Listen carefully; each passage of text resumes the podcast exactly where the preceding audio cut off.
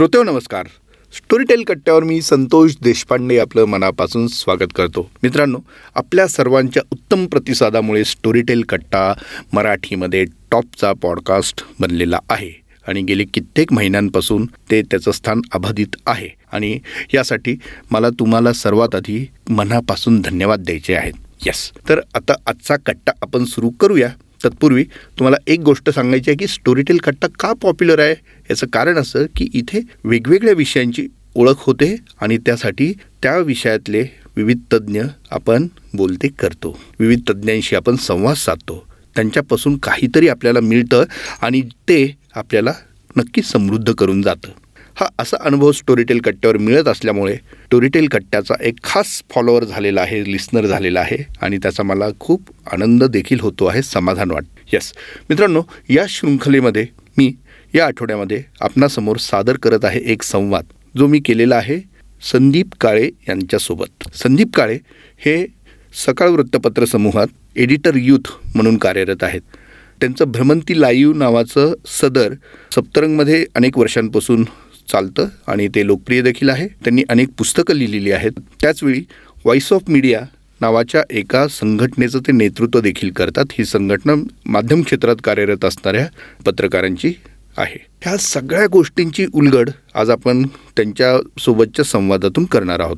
म्हणजे ही व्यक्ती लेखक म्हणून काय विचार करते संघटक म्हणून काय विचार करते तरुणांविषयी त्यांचं काय मत आहे आणि या सगळ्या ह्याचा वाचन व्यवहार ह्या सगळ्याशी कसा संबंध आहे या सगळ्यांची उलगडाज आपण करणार आहोत. संदीपजी तुमचं खूप खूप स्वागत. मराठीतला अत्यंत लोकप्रिय असा हा पॉडकास्ट आहे आणि या माध्यमातून आपण हजारो नव्हे लाखो श्रोत्यांपर्यंत पोहोचतो आणि दर आठवड्याला मागचे जवळपास दोनशे पंच्याहत्तर एपिसोड्स रिलीज झालेले आहेत. स्टोरीटेल कट्टा म्हणजे फक्त श्राव्य मैफल असंच नव्हे तर इथून विचारांची देखील देवाणघेवाण होते. आज तुम्ही या कट्ट्यावरती आलेला आहात. खूप गोष्टी आपण बोलणार आहोत पण आपला मुख्य धागा आहे तो तुमच्या पुस्तकाशी संबंधित असणार आहे. आणि त्या अनुषंगाने अनेक गोष्टी. श्रोत्यांना मला इथं सांगायला आवडेल की संदीपजींचं पुस्तक स्टोरी टेलवर उपलब्ध आहे ऑल इज वेल नावाने. तर सुरुवात आपण त्यापासूनच करू. संदीपजी सर्वप्रथम तुमचा लेखक होण्यापर्यंतचा प्रवास कसा झाला हे मला ऐकायला आवडेल.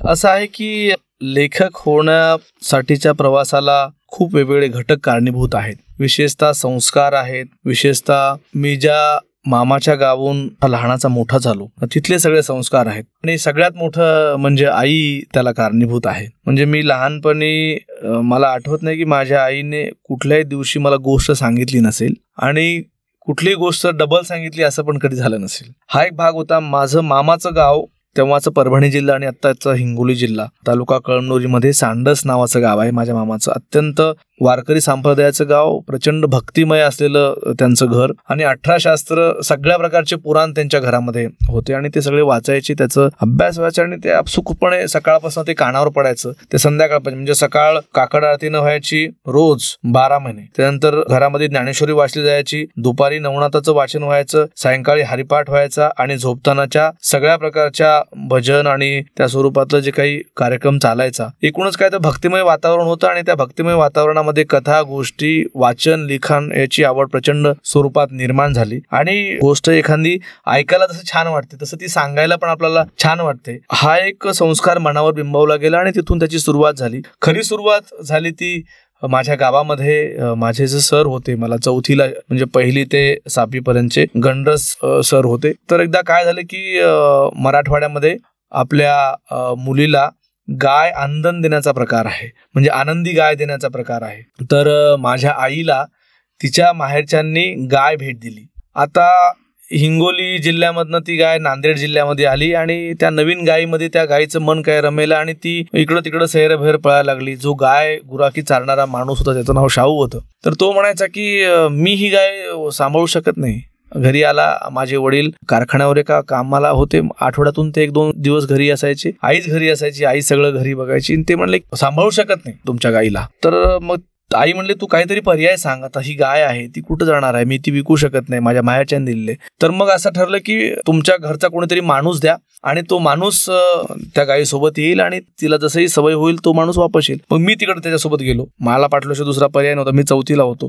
मी त्या जंगलामध्ये त्या सात आठ दिवसामध्ये जे अनुभवलं म्हणजे तो मागासवर्गीय समाज होता तो मला जेवायला द्यायचा नाही ते शाहू. मला प्रश्न पडला की हा जेवायला का द्यायचा नाही? आणि त्याची भाजीचा सुगंध माझ्या भाजीपेक्षा जास्त सुगंध यायचा. तर मी तो बाहेर कुठे गेला की त्याची भाकरी काढायचो. तो म्हणून तुमच्या घरी सांगू नका तुमच्या आजोबाला कळालं तर ते मला काय म्हणतील? म्हणजे ती गाव कल्चरल आणि ते तेव्हाचं ते वातावरण सगळं होतं. मग तो मला सांगायचा की वाघ कुठं कोणत्या दिशेला जातो कुठलं कशाची पाय आहेत ते? आमच्या गावातलं जंगल प्रचंड मोठं जंगल आहे. पाटणूरचा जंगल सत्याग्रह याचा इतिहास अनंतराव भालेरावांनी मराठवाडा मुक्ती संग्रामामध्ये लिहिला. आमच्या गावाला मोठा इतिहास आहे. आमचं गाव खूप मोठं आणि वेगळं गाव आहे. तर त्या शाहूकडून मला त्या जंगलाचे सगळा अभ्यास मला करायला मिळाला. आणि त्या आठ दिवसामध्ये कळालं की शाळेपेक्षाही एक असं जग आहे जिथं आपण प्रचंड समृद्ध होऊ शकतो. शाहूला सगळ्या प्रकारचा हिशोब यायचा. शाहूला सगळ्या प्रकारचा जंगलाचा अभ्यास होता गायींचा अभ्यास होता सगळ्या प्रकारचा अभ्यास होता.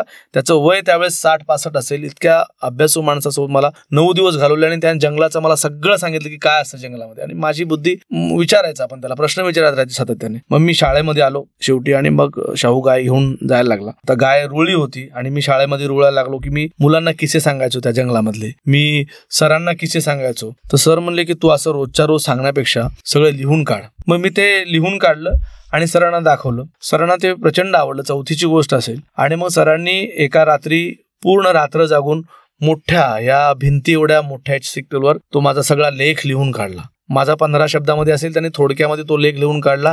वर त्याला हेडिंग दिली खाली नाव होतं संदीप काळे आणि कंसामध्ये बाळू. मला बाळू म्हणायचे सगळेजण. आताही मला गावाकडे सगळेजण बाळू म्हणतात. आणि तो मोठ्या बोर्डावर शाळेच्या समोर तो लावला. मी नेहमीप्रमाणे रोज शाळेला निघालो आणि काहीतरी गर्दी जमली बोर्डासमोर असं मला दिसलं. मग सगळेजण पाहत होते आणि मी खाली नाव बघितलं नाही. वर हेडिंग तर म्हणलं आपलं दिसायला असेल काहीतरी. वाचायला गेलो तर सगळं माझं दिसायला लागले. मी सांगतोय असं दिसायला लागले आणि खाली नाव बघितलं. अरे बापरे म्हणून आणि सगळ्या मुलात आले. आता काही खोडकर मुलं असतात. काही खोडकर मुलं म्हणले की याने थोडंच लिहिलेलं आहे सरांनी लिहिलेलं आहे. याचं थोडंच आहे सरांचं.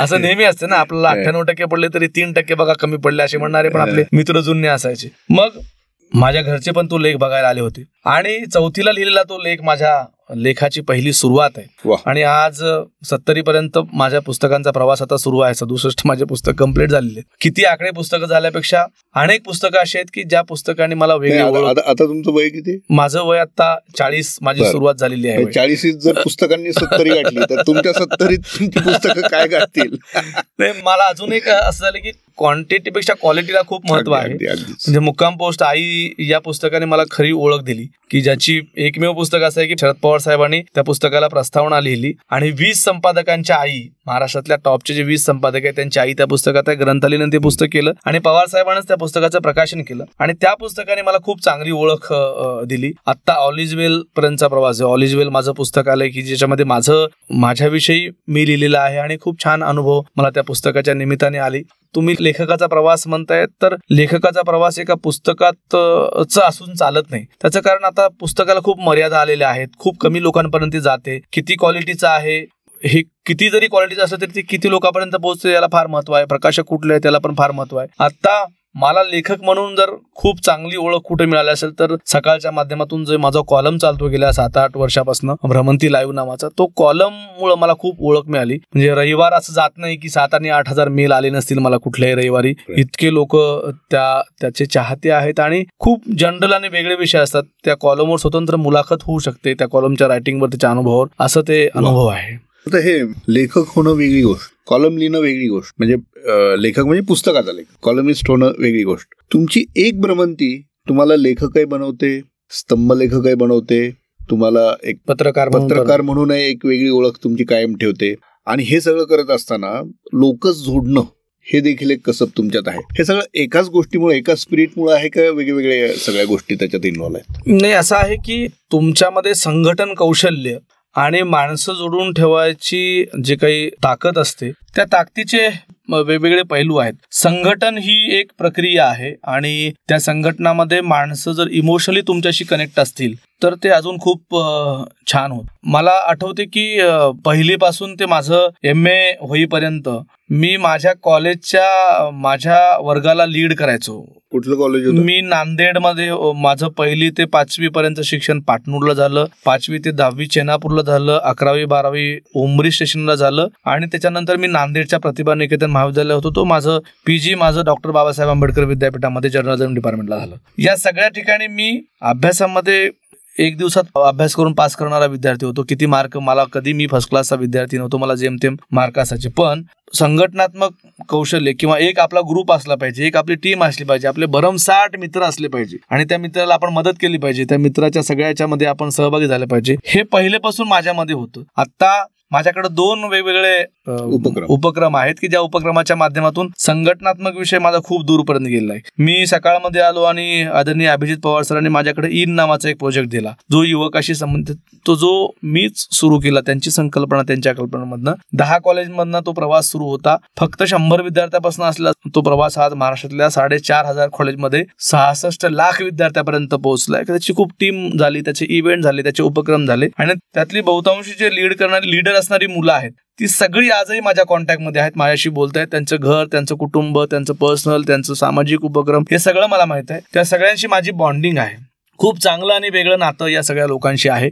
एवढंच नाही तर मी पहिलीपासून ते आत्ता जे माझं शिक्षण झालं किंवा माझा जो पहिला जॉब होता सांजवार्ता औरंगाबादपासून ते आता सकाळपर्यंत सगळ्या लोकांशी म्हणजे सगळे शिक्षक त्यांच्या मिसेस त्यांचे आई वडील त्यांची मुलं सगळे माझ्या आज कॉन्टॅक्टमध्ये आहेत. ज्या जॉबमध्ये मी आतापर्यंत जिथे जिथे काम केले त्यांची सगळी मालकपासून ते संपादकापर्यंत तिथली सगळी टीम आजही माझ्या संपर्कात आहे माझ्याशी बोलतात विचार विनिमय करतात. ही माणसं जोडून ठेवायची कसब म्हणण्यापेक्षा आपण निस्वार्थी भावाने लोकांसोबत राहिलो.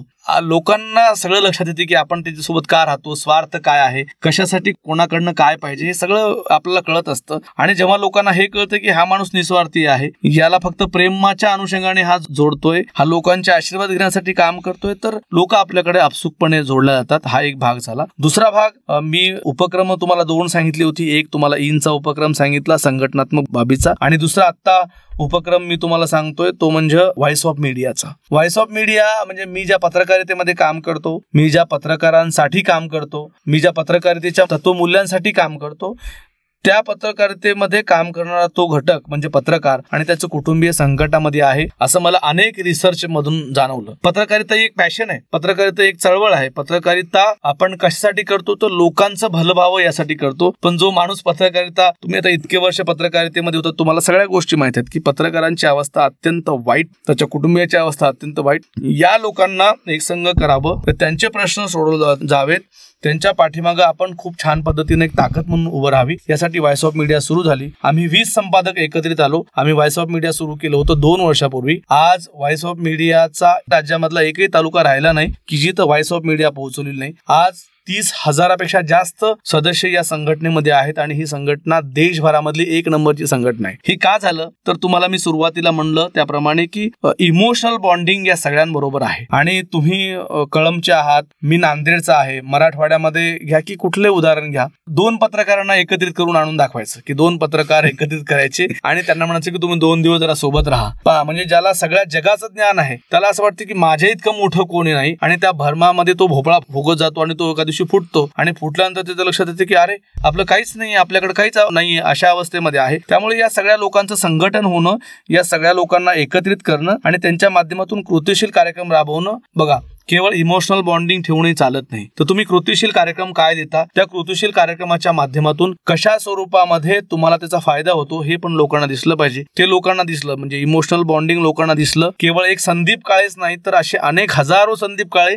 जेव्हा व्हॉइस ऑफ मीडियामध्ये काम करायला लागले तेव्हा व्हॉइस ऑफ मीडियाचा ताकद ही खूप दूरपर्यंत गेली. आज असं आहे की व्हॉइस ऑफ मीडिया हा कृतीशील कार्यक्रम राबवणारा पत्रकारांसाठी एक मोठा बलशाली गट म्हणून देशभरात काम करतो आणि त्या कामामुळेच पत्रकार याच्यामध्ये सहभागी होतात हे सांगायला मला आनंद होतो. नाही बरोबर आहे. तुम्ही आता ज्या दोन गोष्टींचा उल्लेख केला एक म्हणजे पत्रकार एकत्र येत नाहीत असा एक अनुभव असतो आत्तापर्यंतचा. आणि दुसरं असं की त्यांना काही नवीन देणं आणि त्यांच्या भविष्यातल्या गरजा हे जाणून घेणं आवश्यक आहे असंही तुम्ही म्हणालात. पत्रकारांच्या इतक्या संघटना आहेत आणि तसे प्रयत्नही पूर्वी झालेले आहेत. या पार्श्वभूमीवर आपण आणखी एक संघटना सुरू करावी आणि त्याच्यातनं काही साध्य करावं. हा कॉन्फिडन्स तुम्हाला का होता किंवा असं तुम्हाला का वाटलं आणि त्यातनं नेमकं काय साध्य होईल असं तुम्हाला वाटतं? आत्तापर्यंत तुम्ही सांगितलं दोन वर्षात मोठा पल्ला आपण गाठलेला आहे वगैरे. मात्र कितीही प्रगतिशील चित्र असलं तरी ह्या पार्श्वभूमीवरती आणखी एक संघटना या बिरुदापलीकडं तुम्ही काय अचीव करू शकता? आज तुम्हाला काय जाणवतं दोन वर्षाच्या प्रवासानंतर? असं आहे की मी महाराष्ट्राच्या दौऱ्यावर होतो. सकाळचा मी दौरा करत होतो. तर मला एका माझ्या मित्राचा मॅसेज आला की मला पाच हजार रुपये उसने हवेत. तो मित्र असा होता की कोणाचा चहा पिणार नाही अत्यंत तत्वमूल्यवाला. उसने पैसे मागायचे तर काही कामच नाही. माझ्यासोबत त्यांनी छात्र भारतीमध्ये राष्ट्रसेवा दलामध्ये काम केलं. अत्यंत समाजवादी विचारसरणीचा तो पत्रकार होता. वय थोडंसं झालेलं आहे. तर त्याला मी पाच हजार रुपये पाठवून दिले. आणि मी त्याला विचारलं की काय झालं? ते म्हणे जरा वाईट अवस्था आहे. चांगलं चाललेलं नाहीये. आणि जॉब वगैरे माझा गेलेला आहे. आता मी घरीच आहे. तो लातूरमधल्या एका प्रसिद्ध असणाऱ्या दैनिकात काम करायचा. सोलापूरला होतो मी. सोलापूरहून लातूरला गेलो दौऱ्या करताना आणि त्याच्या घरी गेलो. तर त्याच्या घरी इतकी वाईट अवस्था होती की त्याचं वय आता साधारणतः पंचावन्न असेल. तीन पत्राचं घर होतं. सगळीकडनं विठी लावल्या होत्या. त्याच्या बायलाईन आलेल्या बातम्या पेपरचे असे गठ्ठेच्या गठ्ठे होते. पुस्तकं प्रचंड घरामध्ये होते. पण काही सामान नव्हतं घरामध्ये. आई वडील आजाराने पडलेले होते. बायकोला आजार होता. त्याला स्वतःला आजार होता. मुलांच्या उद्या शिक्षणाचं काय करायचं हा प्रश्न निर्माण झाला होता. आणि लक्षात असं आलं की अत्यंत तत्वमूल्यवाला आहे. तो म्हणला कोरोनाच्या काळात माझी नोकरी गेली. मी पुरवठा अधिकाऱ्याला विनंती करून म्हणलं मला थोडेसे धान्य द्या. तो तो हसायला लागला की तुम्ही एवढे मोठे पत्रकार आमची मजा तुम्ही घेताय. याला काय अर्थ आहे का? त्याला काय बोलायचं म्हणला पुरवठा अधिकाऱ्याला. मी निघून आलो घरी. आणि मग त्याला मी पैसे दिले. आणि त्यांचे साधवण करून मी निघालो आणि मला एकदम लख प्रकाश पडला माझ्या डोक्यामध्ये की अरे बाप रे म्हणलं. किती अवस्था आहे. कांबळे असं त्या पत्रकारांचं नाव होतं. मग मी लातूरमधल्या अजून काही पत्रकारांना भेटलो आणि मी ठरवलो की आता आपण प्रत्येक महाराष्ट्रातल्या जिल्ह्यामध्ये जाऊन अशा पत्रकारांना भेटायचं. आणि त्याची संख्या काढायची. मी लातूरमध्ये जेव्हा सगळ्या पत्रकारांना भेटलो तेव्हा पंच्याऐंशी टक्के पेक्षा अधिक पत्रकारांची अवस्था कांबळेसारखी होती. महाराष्ट्रामध्ये तो रेशो कायम आहे. देशामध्ये सुद्धा तो रेशो कायम आहे. म्हणजे पंच्याऐंशी टक्के पत्रकारांना उद्या काय खायचं हा त्यांच्या समोरचा प्रश्न आहे. आपण खूप गप्पा मारतो पत्रकार असा त्याला पावर आहे त्याला पगार आहे त्याचं काम कुठं अडत नाही पण हे सगळं झूट आहे. तत्वमूल्यवाले पत्रकार आपल्याकडे आजही पंच्याण्णव टक्के आहेत. ज्यांना वाटते की पत्रकारिता रुजावी.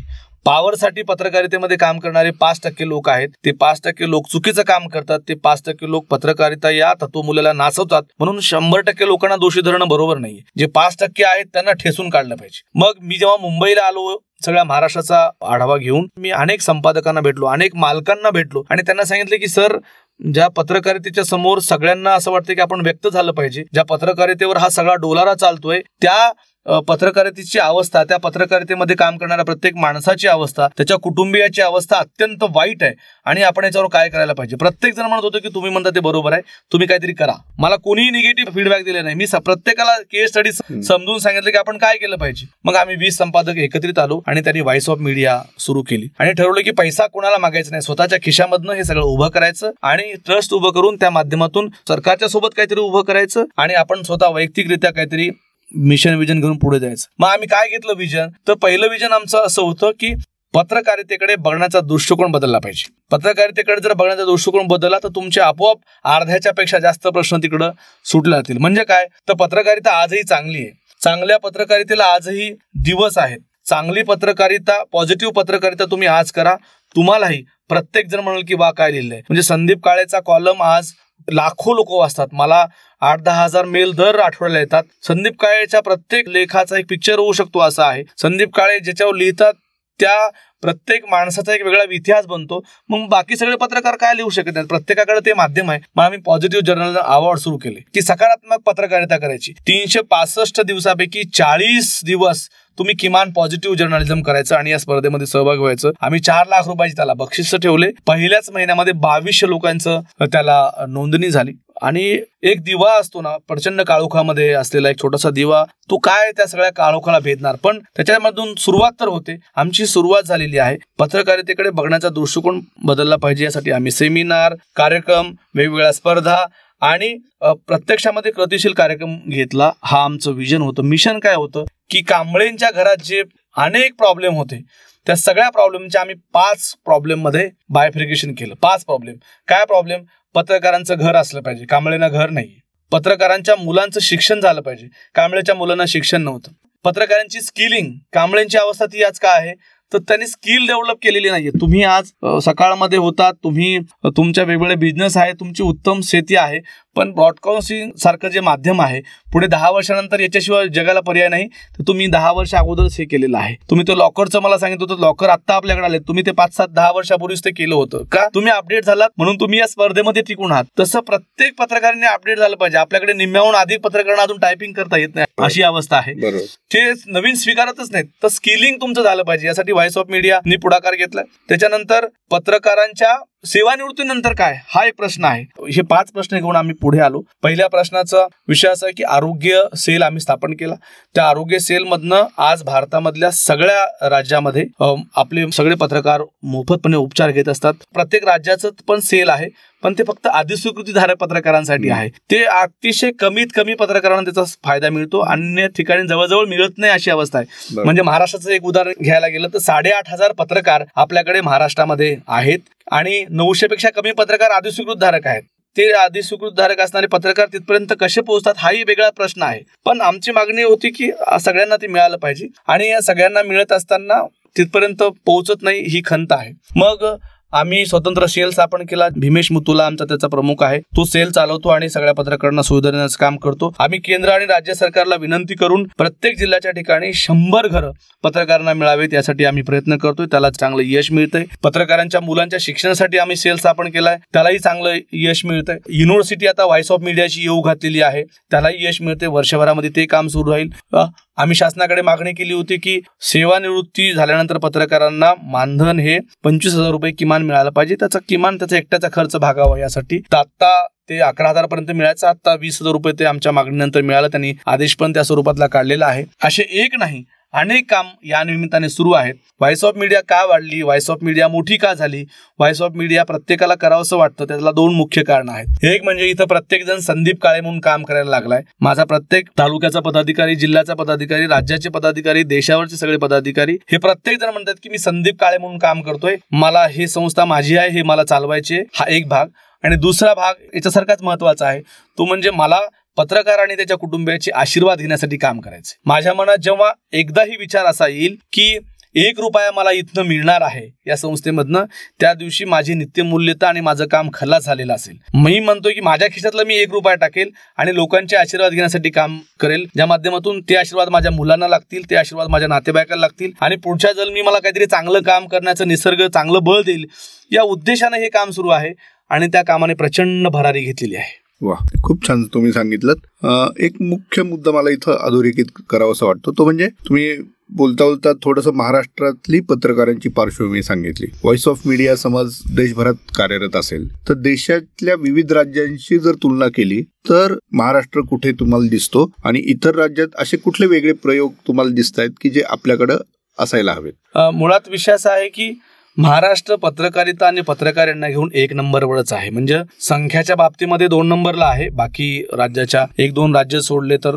संख्याच्या तुलनेमध्ये आपण दोन नंबरला तीन नंबरला आहोत. पण पत्रकारिता परमधर्म पत्रकारितेची वेगवेगळी वैशिष्ट्यपूर्ण सादरीकरण आणि त्याच्यानंतर लोकाभिमुखता जी आहे ती महाराष्ट्रामध्ये एक नंबरमध्ये आहे. सोयीसुविधा सोयी सुविधा आणि शासकीय विषय किंवा समज जे आहे त्याच्यामध्ये महाराष्ट्र एक नंबर आहे. तर मी सगळीकडे सगळ्या राज्यात किमान या व्हॉइस ऑफ मीडियाच्या माध्यमातून काम करण्यासंदर्भात मिटिंगसाठी अधिवेशनासाठी चार चार वेळा गेलो असेल. पण जी पद्धत महाराष्ट्रामध्ये आहे ती अन्य कुठेही नाही. पण बाजूचं आंध्र किंवा तामिळनाडू अशी छोटी छोटी राज्य आहेत की त्या छोट्या छोट्या राज्यामध्ये अधिस्वीकृती सारखा विषय आहे. तिकडे ज्यांना कोणाला मागणी केली त्याला अधिस्वीकृती मिळते. अधिस्वीकृती यासाठी की त्या अधिस्वीकृती कार्डाशिवाय बाकी सोयी सुविधामध्ये आणि शासकीय योजनामध्ये आपण बसतच नाही. म्हाडाचं घर आहे त्याला कार्ड लागतं. सिडकोचं घर आहे त्याला कार्ड लागतं. आरोग्यदायी योजना आहे पत्रकारांसाठी त्याला कार्ड लागतं. हे कार्ड नावाचा प्रकार आहे. त्याला फुल्ली मारली पाहिजे या विचाराचे मी आहे. कोणालाच कार्ड नको. एक नाही तर सरसकट सगळ्यांना कार्ड द्या. की कार्डची संख्या कशी असते की त्या वर्तमानपत्रावर अवलंबून असते. म्हणजे एक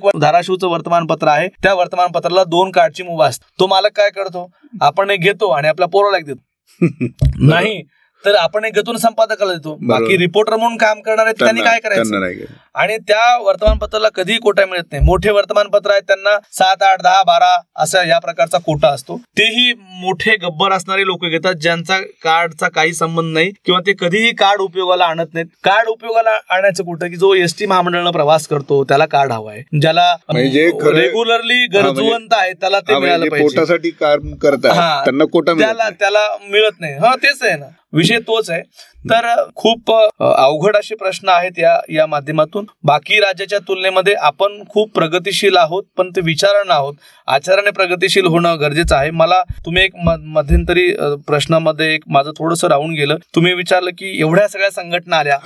मग आपण का यायची गरज होती? एकट्या महाराष्ट्रामध्ये एकशे तेवीस संघटना आहेत. आपली एकशे चोवीसावी संघटना आहे. तर मलाही सगळेजण असं म्हणले की असं का करता तुम्ही? काय गरज आहे? दोन वर्षानंतर मी आता त्यांना खूप मोठं उत्तर लिहून द्यायचं मला नव्हतं. जेव्हा महात्मा गांधींनी मिठाचा सत्याग्रह केला होता तेव्हा मोतीलाल नेहरूजींनी त्यांना मोठं पत्र पाठवलं होतं. आणि पत्रमध्ये त्यांनी दहा पंधरा पानाचं पत्र असेल.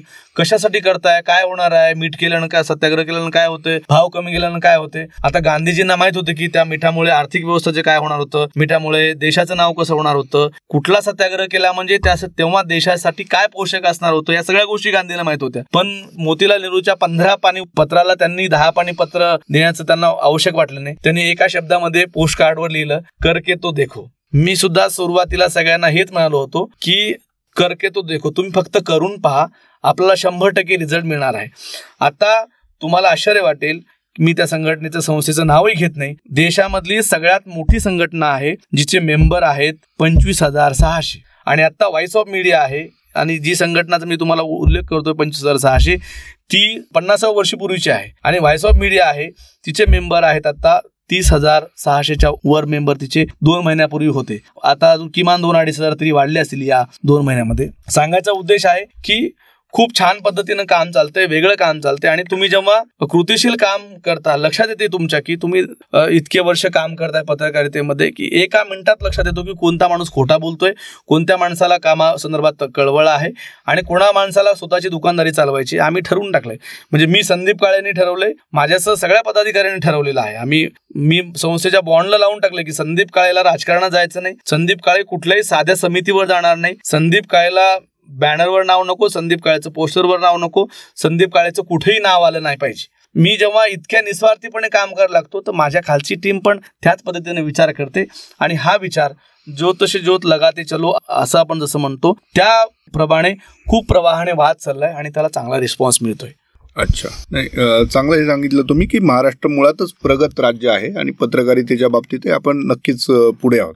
फक्त काही गोष्टी आहेत त्या ऍड्रेस कराव्या लागणार आहेत आणि त्या दृष्टीने व्हॉइस ऑफ मीडिया काम करते एक महत्त्वाचा प्रश्न तुम्हाला विचारायचा आहे तो असा की जर्नलिझम मागच्या दहा वर्षात झपाट्याने बदललेलं आहे आणि पोस्ट कोविड त्याच्यामध्ये तर खूपच बदल आहे. झालेले आहेत. कॉन्टेंट चांगला असणं ही एक आता गरज झालेली आहे तुम्ही जर्नलिझम कशाला म्हणता इथपासून आता ती खरं तर सुरुवात आहे या सगळ्या पार्श्वभूमीवरती पत्रकारांचे स्किल्स डेव्हलप होणं त्याच्यातून त्याला चांगला कॉन्टेंट जनरेट करता आला पाहिजे तो त्याचं प्रेझेंटेशन चांगलं असलं पाहिजे त्याचे कौशल्य त्यासाठी विकसित झाले पाहिजेत हे पण अत्यंत महत्वाची गोष्ट आहे गरज आहे. कारण आता स्कूल ऑफ जर्नलिझम जे काही होत्या तर ते मला नाही वाटत त्या पुरेशा आहेत शिकवणारे पण शिकवणारे पण. त्या कुवतीचे आहेत किंवा नाही हा पण प्रश्नच आहे किंवा आवाक्याच्या पलीकडचा आहे आता बरोबर. सगळ्यांच्या जेव्हा आमच्याकडे काही नवीन मुलं येतात इंटर्नशिपला येतात किंवा पुढच्या काही जॉबसाठी येतात तेव्हा आम्ही बेसिक काही गोष्टी जाणून घेतो. तेव्हा आमच्या असं लक्षात येतं की ते ॲटपार पण नाही आहेत ही परिस्थिती का आली? असा आम्हाला नेहमी प्रश्न पडत असतो.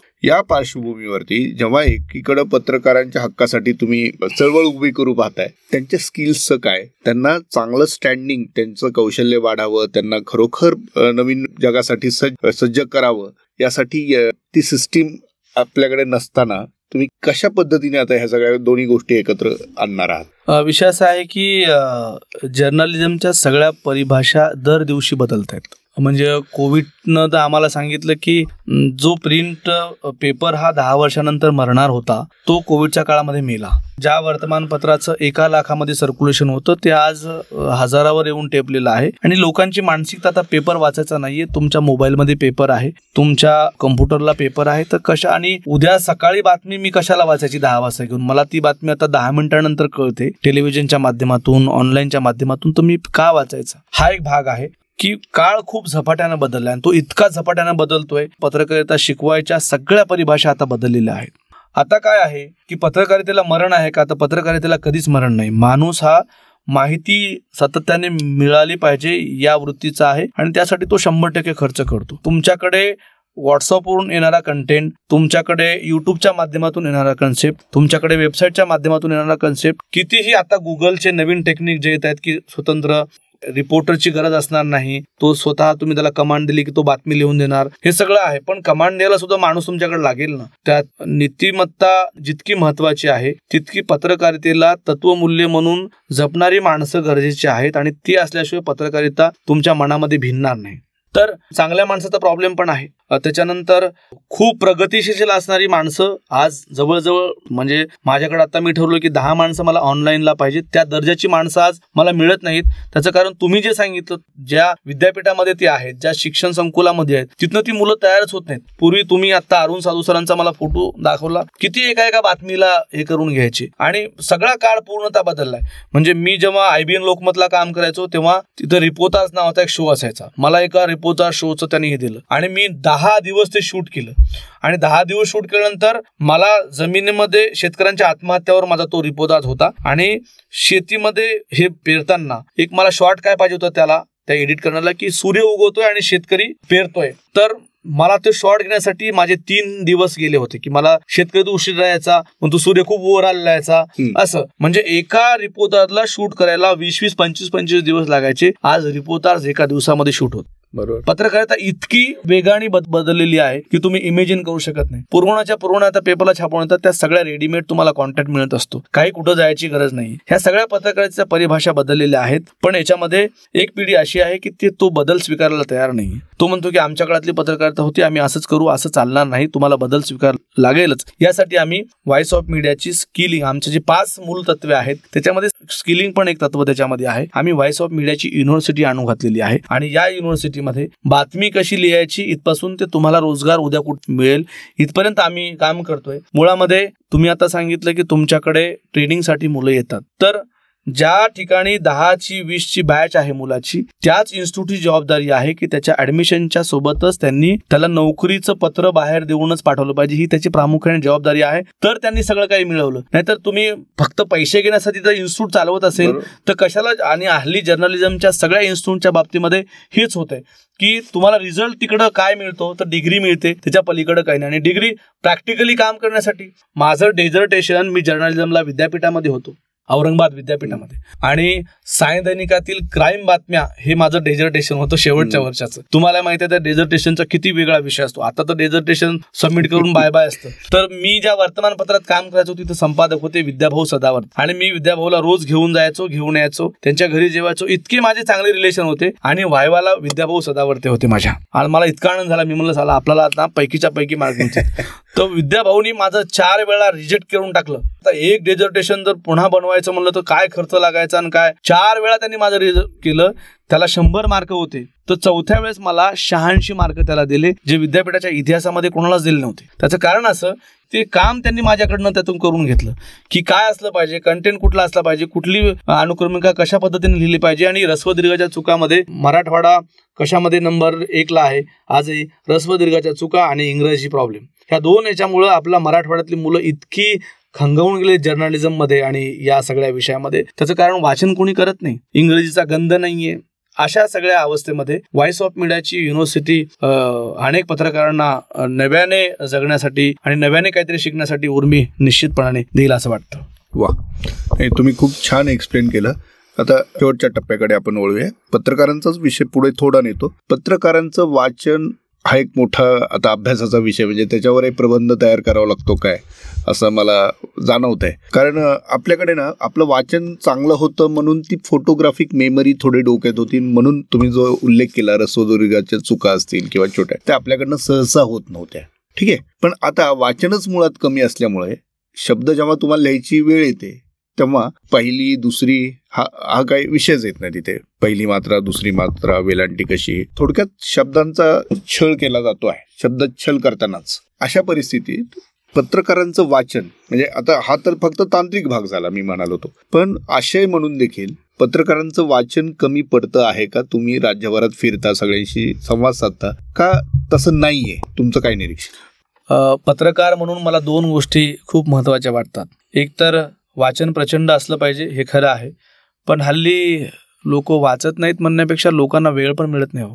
मी तुम्हाला सांगतो मी एक पत्रकार म्हणून जेव्हा एका संस्थेमध्ये काम करतो माझ्या संस्थेची कामं माझा छंद माझं कुटुंब माझे सगळे हितसंबंध माझे नाते याच्यामध्ये मला वाचण्यासाठी मी जर काढला तर मला तासभर पण मिळू शकत नाही अशी अवस्था. खूप तोलामोलाच आहे. आपण म्हणतो की लोक वाचत नाहीत. पूर्वी अत्याधुनिकतेमुळे आपण इतका आता गाडले गेलेलो तर आपल्याला वेळच मिळत नाही. तुम्हाला वाटत नाही का वाचावं? अनेक पुस्तकं आपल्याकडे महिन्यानुमहिने पडतात की आता ही मला वाचायला घ्यायचं आपलं वाचणं होत नाही. कारण आपल्याकडे इतकी माध्यमं आता झालेली आहेत तर ती तिथपर्यंत पोहोचायला वेळ पडत नाही. आता पाच सेकंदाच्या व्हिडिओला आपल्याकडे अधिक महत्त्व आलेलं आहे आणि ते आपण बघत पुढे पुढे जात असतो. हा एक भाग आहे. वेळ मिळत नाही माणसाला इच्छा असूनही. आणि त्यातूनही काही जण काढतात.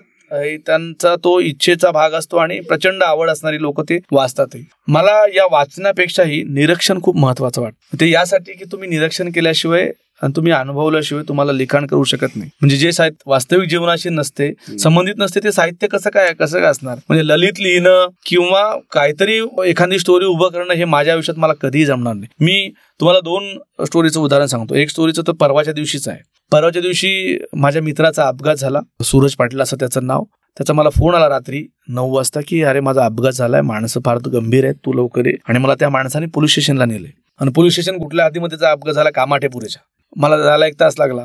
पोहोचलो मी आणि मी बसलो. आता आमचं असं ठरलं की गुन्हा दाखल करायचा नाही त्याला जे काय पैसे आहेत ते आपण द्यायचे आणि हा विषय सगळा संपवायचा. पण जो माणसाच्या माध्यमातून आम्ही हा विषय क्लोज करणार होतो तो त्या पेशंटला घेऊन दवाखान्यात गेला होता. मग त्या पेशंटला त्यांनी सगळं सावरलं हे केलं आणि तो पुन्हा आला. त्याची त्याच्यामध्ये आमची रात्र गेली त्या पोलीस स्टेशनमध्ये त्या कामाठेपुरेच्या पोलीस स्टेशनमध्ये मी एक रात्रभर होतो. आणि त्या रात्रीमध्ये साधारणतः त्या लोकांनी बारा ते तेरा गुन्हे दाखल केले एका रात्रीमध्ये. छोटे छोटे गुन्हे.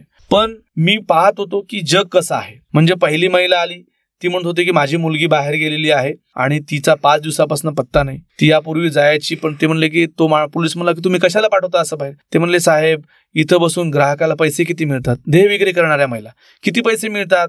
हजार रुपये मिळतात पण बाहेर पाठवलं तर चार हजार रुपये मिळतात. मागे एकदा ती गेली होती अशा खूप दर्दभऱ्या कहाण्या. चार महिला आल्या आणि त्या चार महिलाच वय आता पंच्याऐंशी झालं होतं. एका माणसांनी त्यांच्याकडनं दहा दहा हजार रुपये येऊन निघले की तुम्हाला सरकारी पगार सुरू करतो. आणि तो बिचारा गेला तर तो मोबाईल बंद करून तिकडेच गेला. आता यांच्याकडे काहीच नाही.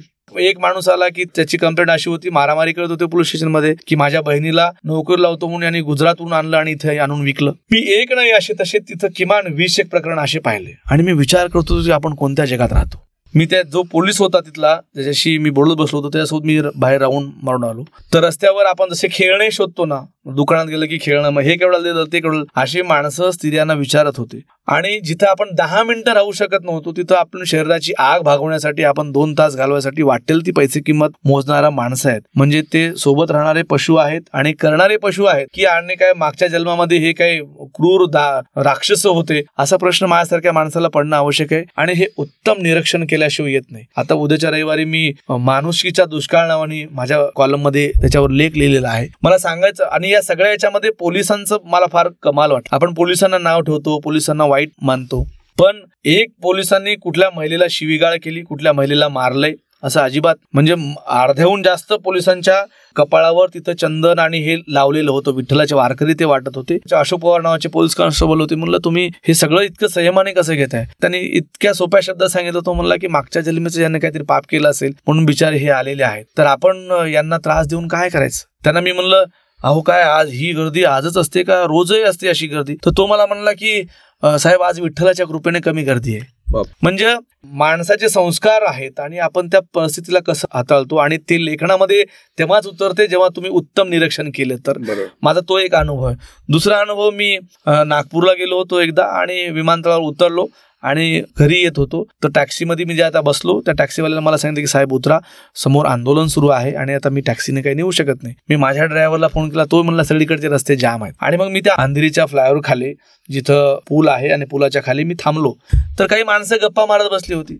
एक बाई होती आणि दोन माणसं गप्पा मारत बसले होते. तर त्यांचं बोलणं माझ्या कामात पडत होतं. ते म्हणते की मी असं आहे तू तसं आहे. म्हणजे मला ती बाई त्या दोन्ही माणसाला इतका आवाजावर आणि इतकं रिस्पेक्टफुली बोलत होती की असं वाटत होतं की त्या दोन्ही माणसं त्या बाईच्या नवऱ्यात की काय. मग मी त्यांना म्हणलं बो- आपण यांना बोलूया चला. आणि मी गेलो. आणि त्यांना म्हणालो की किती वेळ झाला हा संप सुरू आहे हो? मला कधी मिळेल? ती बाई म्हणली की दादा अभी हो जाएगा कुछ देर रुको. हिंदीमधून ती मला बोलत होती. मग आमचं बोलणं सुरू झालं. बोलता बोलता अर्धा तास गेला आणि मला कळालं की ते दोन नवरे आहेत आणि ती एक बायको आहे.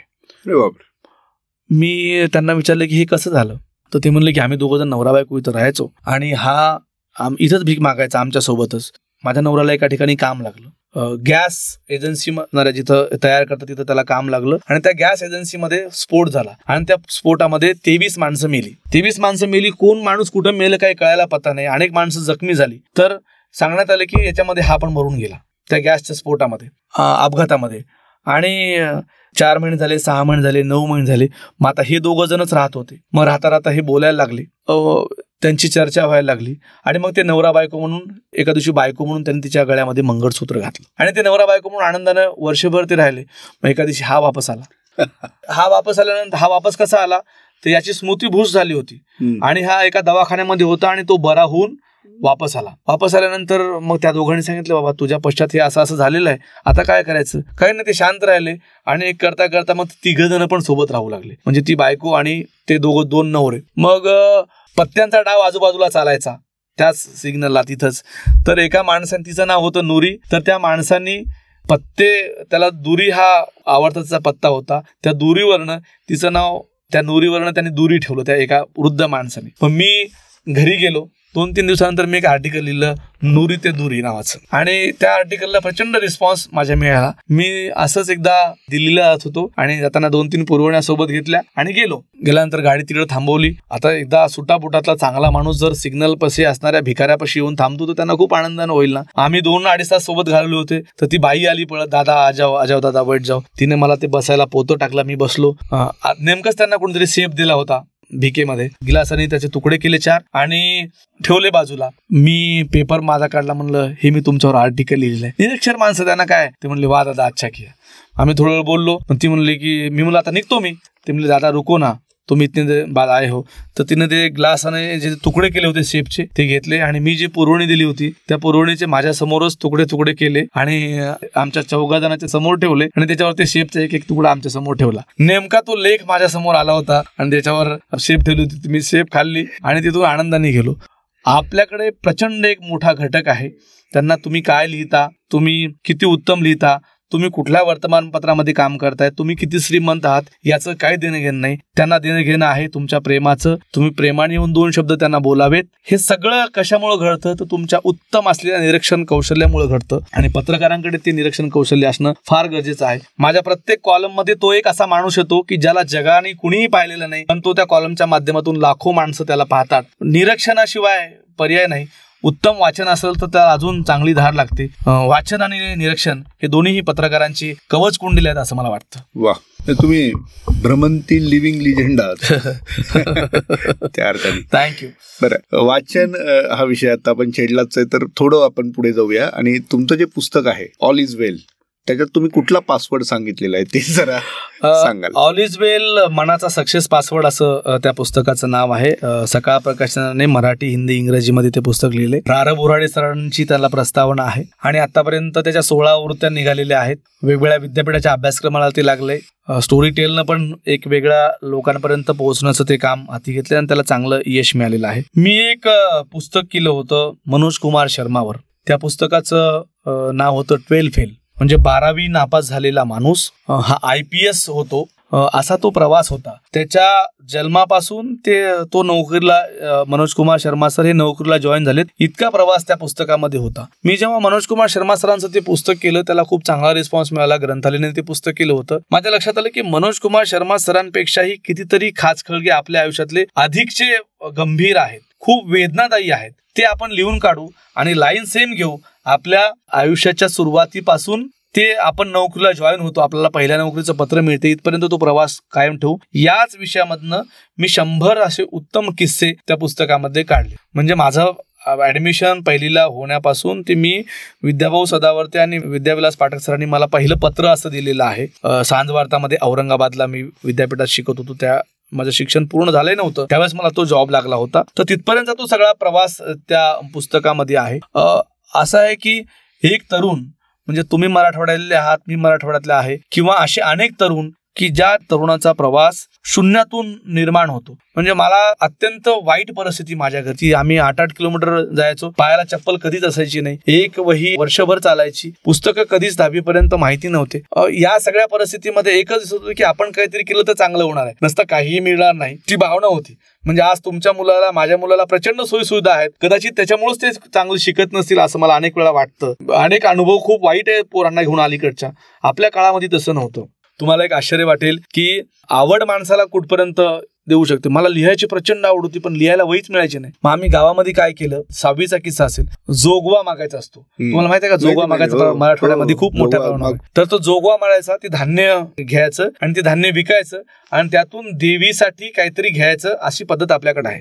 तर आम्ही पाच सहा मुलांनी जोगवा मागितला. जोगव्यामध्ये मॅक्झिमम पाच घरं मागत असतात पण आम्ही सगळ्या गावात मागितलं आणि प्रचंड धान्य गोळा केलं. ते धान्य गोळा करून आमच्या गावात एकच कुलकर्ण्याचं घर होतं. अतिशय. बुद्धिमान असलेले घर आजही आहेत. तर त्या कुलकर्ण्याच्या घरी एक किराणा दुकान होतं. तर त्यांना ते आम्ही धान्य विकलं आणि त्यांना म्हणलं की आम्ही या धान्यातून देवीला काही करणार नाहीत. देवीला नामधारी आम्ही करू पण आम्हाला वह्या हव्या तर त्यांनी सांगितलं की तुम्ही रोज जेवढं धान्य जमा कराल आणि त्याच्यातून तुम्हाला जी रक्कम मिळेल तुम्हाला रोज असं पण गडदरू की शंभर रुपये मिळत असतील सगळ्यांना तर मी शंभर रुपये त्यात टाकतो आणि तुम्हाला त्या वह्या मी घेऊन देतो. आम्हाला दोन वर्ष पुरतील तेवढ्या वया आम्ही त्या माध्यमातून एकदा एकदा गोळा केल्या. आता प्रश्न असा पडला की त्या वह्या ठेवायच्या कुठे? घरी काय सांगायचं? कारण घरी तर ही प्रथा आहे. जोगव्यांच्या धान्याचे जे पैसे आहेत ते पैसे देवीलाच तुम्हाला द्यावे लागतात हे विधिलिखित आहे. म्हणजे त्याला तुम्ही हे करू शकत नाही. मग आम्ही एक आयडिया अशी शोधली की एक मित्र होता त्याच्या घरी त्या लपून ठेवल्या. आणि त्या एका दिवशी त्याच्या आजीने वर जाऊन त्या बघितल्या की एवढ्या वया पोरांकडे आल्या कशा. मग त्यांनी माझ्या आईला सांगितलं सगळ्यांना सांगितलं त्याचा बोंबाबोंब झाली. आणि मग परिस्थिती जी झाली ते आम्ही घरी खरं काय आहे ते सांगितलं. तर माझे आजोबा खूप हुशार होते. माझे आजोबा म्हणाले अरे लोक जोगव्याच्या पैशातून दारू पिण्याचे अनेक प्रकार आपल्याकडे तसं तर पोरांनी काही केलेलं नाही. यांनी वह्या घेतलेल्या आहेत. यांचं आपण स्वागत करायला पाहिजे. म्हणजे तुमच्यामध्ये असणारी आवड तुम्हाला कुठल्या मार्गाला कशी घेऊन जाऊ शकते याचं हे उत्तम उदाहरण आहे. आपल्याकडे असे अनेक मुलं आहेत की ज्यांना खूप चांगलं काहीतरी व्हायचंय पण प्लॅटफॉर्म मिळत नाही. पण ज्याच्यामध्ये ऊर्जा आहे ज्याच्यामध्ये असं वाटतं की त्याला मी काहीतरी करू शकतो त्याला सगळ्या अर्थाने त्याने ताकद जर एकवटली त्या दिशेने प्रवास केला तर त्याला यश निश्चित मिळते. माझ्या ऑल इज वेल पुस्तकामध्ये मी हे सांगितलेलं आहे की ज्याच्याकडे काही नाही जो अत्यंत फाटका आहे ज्याला स्वप्न बघायची सुद्धा भीती वाटते. आणि तो दरवर्षी वाट पाहतो की मी यावर्षी नापास होणार आहे आणि मग मी शेती करणार आहे. म्हणजे कुठलंही स्वप्न त्याच्या उराशी नाही कुठलं स्वप्न पाहायचं नाही तरी तो खूप एका अशा ठिकाणावरून बसतो. आणि तो बसल्यावरही त्याला वाटते की नाही त्या माझ्या माणसांचं तिकडल्या काम झालं पाहिजे माझ्या माणसाचा उद्धार झाला पाहिजे माझे माणसं मुख्य प्रवाहात आलं पाहिजे यासाठी त्याचा लढा आहे आणि तो ओरिजिनल लढा आहे. तो संदीप काळेचा लढा आहे तो संदीप काळेचा प्रवास आहे जो ऑल इज वेलच्या माध्यमातून पुढे आले आहे. त्याची नायक त्याची आई आहे त्याचं विद्यापीठ त्याची आई आहे. हेच या ऑल इज वेल पुस्तकामधून दाखवलेलं आहे. वा. हे पाहिल्यानंतर आयुष्याकडे बघण्याचा दृष्टिकोनच आपला बदलून जातो. म्हणजे मी परवा एक एव्हरेस्ट वीराची मुलाखत घेतली होती. आणि तेव्हा मला एक एडमंड हेनरी यांचा एक कोट त्या निमित्ताने आठवला. तो मी त्या एपिसोडमध्ये नाही पण आता हे तुमचं ऐकल्यानंतर मला सांगावं असं वाटतं. तो असा त्यांनी अनेक मोहिमा केल्या एव्हरेस्ट सर करण्यासाठी प्रत्येक मोहीम अनसक्सेसफुल होत होती. प्रत्येक वेळेस ते म्हणायचे एव्हरेस्ट मला माहिती आहे मी अपयशी झालोय. पण लक्षात घे तुझ्यात आणि माझ्यात फरक असा आहे की तुला तुझी उंची माहिती आहे. आणि मी प्रत्येक मोहिमेत माझी उंची वाढवत नेतोय तर हा फरक आहे. हा फरक आहे हो. आणि ह- आणि हा विचार मला बळ देत गेला. आणि अर्थातच असं आपल्या आयुष्यातल्या या संघर्षातूनच आपण पुढे जातो आणि तुम्ही ऍट अ टाइम इतक्या सगळ्या गोष्टी करताय पायाला भिंगरी लावून तुम्ही फिरताय महाराष्ट्रभर. देशभरात. आणि तिथले लोक तिथली संस्कृती तिथले विचार या सगळ्यांना एका सूत्रात बांधण्याचं एक वेगळं काम तुम्ही हातात घेतलेलं आहे. आणि हे सगळं नुसतं तुमच्यापर्यंत न ठेवता तुम्ही तुमच्या लेखणीतून ते सर्वांपर्यंत पोहोचवतात हे माझ्या दृष्टीने फार महत्वाची गोष्ट आहे. तुम्ही आज इथे आलात वेळात वेळ काढून खूप छान आपल्या गप्पा रंगल्या. विशेषतः तुमचं त्यासाठी मनापासून मी आभार मानतो. जाता जाता श्रोत्यांना तुम्हाला काय सांगावं वाटतंय? मी श्रोत्यांना हेच सांगेल की आपण जे काही करतो ते मन लावून करा. त्याच्यामध्ये पूर्ण ताकद त्याला द्या. त्याला न्याय देण्याच्या भूमिकेतून जेव्हा तुम्ही पुढे याल तुमच्या कुठल्याही कामाला तेव्हा तुम्हाला त्याचा सूर सापडेल आणि त्या सुरामधनं तुमचं जगणं खूप चांगलं होईल. तुमच्या जगण्याला अर्थ प्राप्त होईल.